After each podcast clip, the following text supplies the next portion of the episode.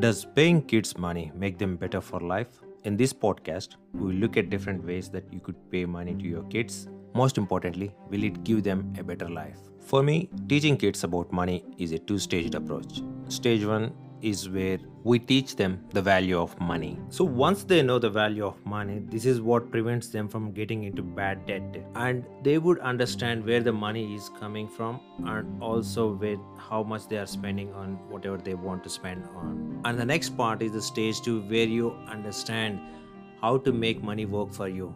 This is where you tend to invest money for higher returns.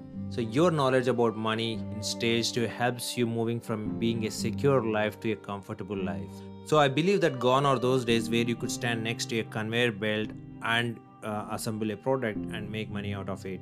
So to grow professionally, right, um, with any of our jobs today, um, as you move up in the ladder, you're expected to own certain part of the business. You need to manage it, you need to nurture it, and also grow the business.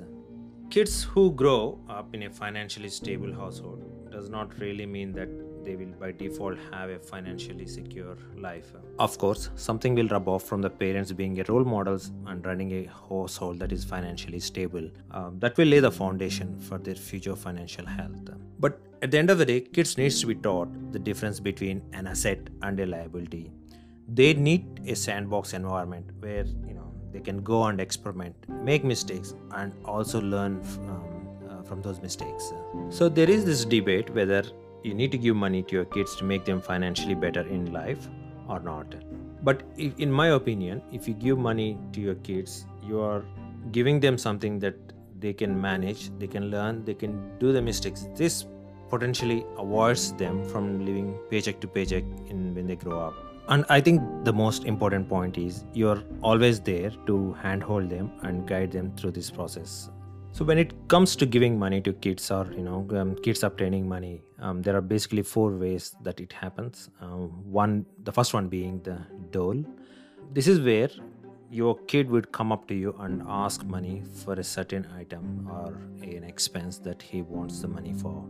The obvious advantages here is that you know you can always control what your kid is spending your money on.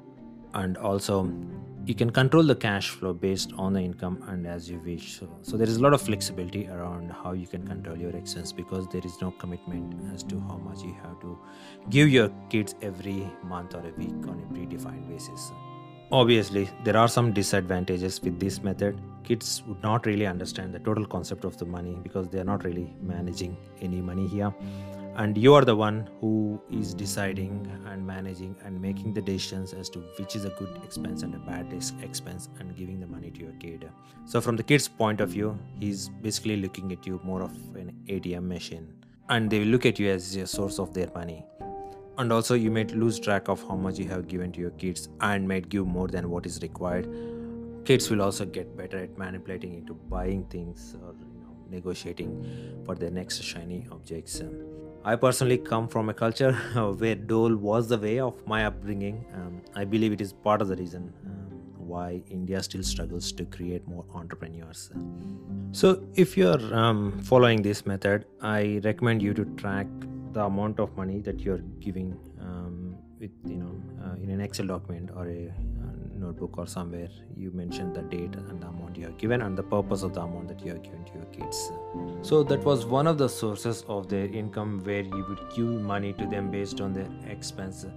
While the second source of income is through their family members.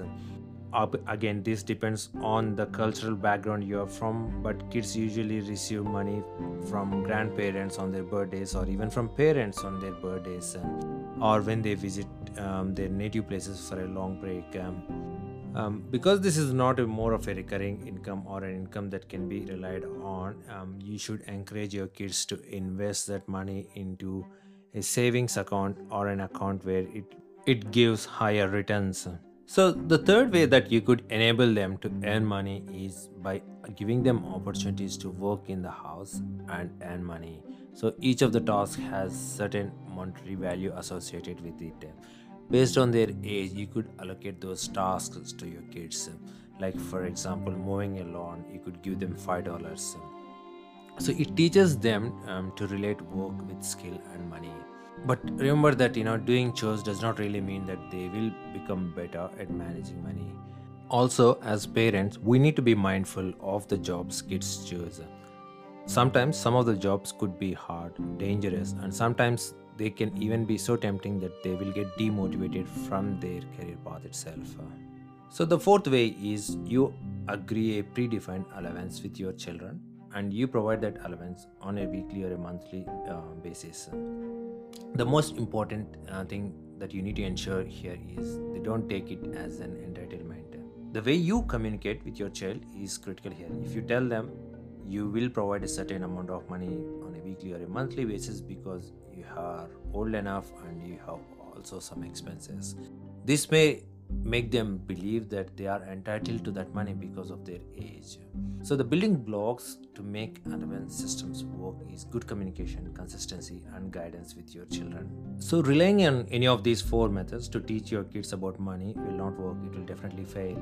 So, these methods will build a fixed mindset um, within your kids and they will make them a better employee but definitely they can't make them a better entrepreneur. So if you look at the systems like the dole and the cash gifts right they enable you to build a entitlement mindset. Just like a grown up when he loses a job he's expecting a grant or a, some sort of a supporting hand from the government.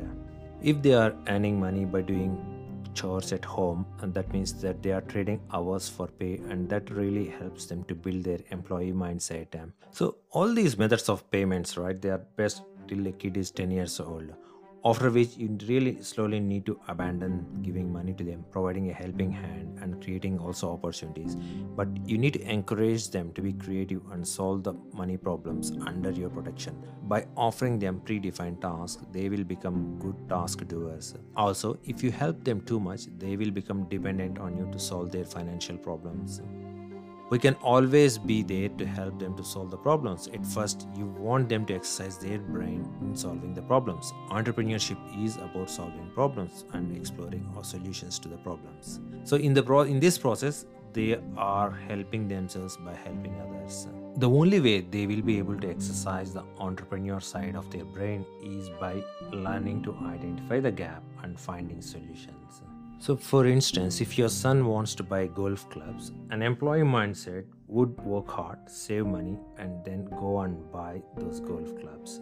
But an entrepreneur mindset would take the money, invest it somewhere, and buy the golf clubs on the returns from the investment. So stop outsourcing your kids' financial education to school because there is no school that is able to do the financial education. So until next time, this is Praveen. Thanks for listening.